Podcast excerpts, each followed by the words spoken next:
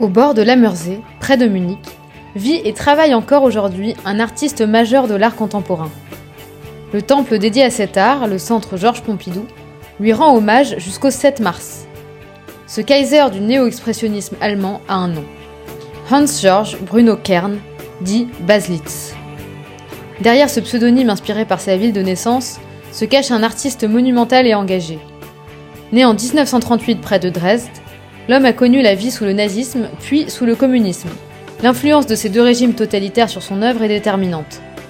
Né, je le cite, dans un ordre détruit, un paysage détruit, un peuple détruit, la quête artistique de sa vie ne fut pas de réinstaurer cet ordre, mais bien de porter un œil de naïf sur le monde.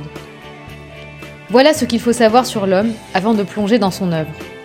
Et pour ne pas se noyer dans son immensité, le centre Pompidou n'a gardé que le meilleur.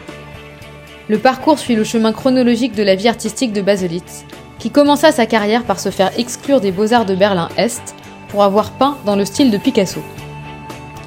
Si être à l'ouest lui permit rapidement de s'extraire de tout dogme artistique, le peintre ne tarda cependant pas à se voir poursuivi pour atteinte à la pudeur, suite à sa première expo. C'est à partir de ce moment que le style de Baselitz s'affirme et que son œuvre devient plaidoyer.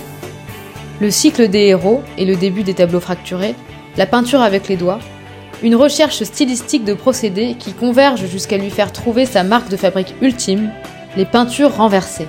Nous sommes en 1969 et désormais, son travail ne se lira plus qu'à l'envers. Des toiles géantes, parfois colorées et flashy, parfois sombres, qui renversent le monde et notre point de vue. En chemin, Baselitz a rencontré d'autres influences que les régimes autoritaristes.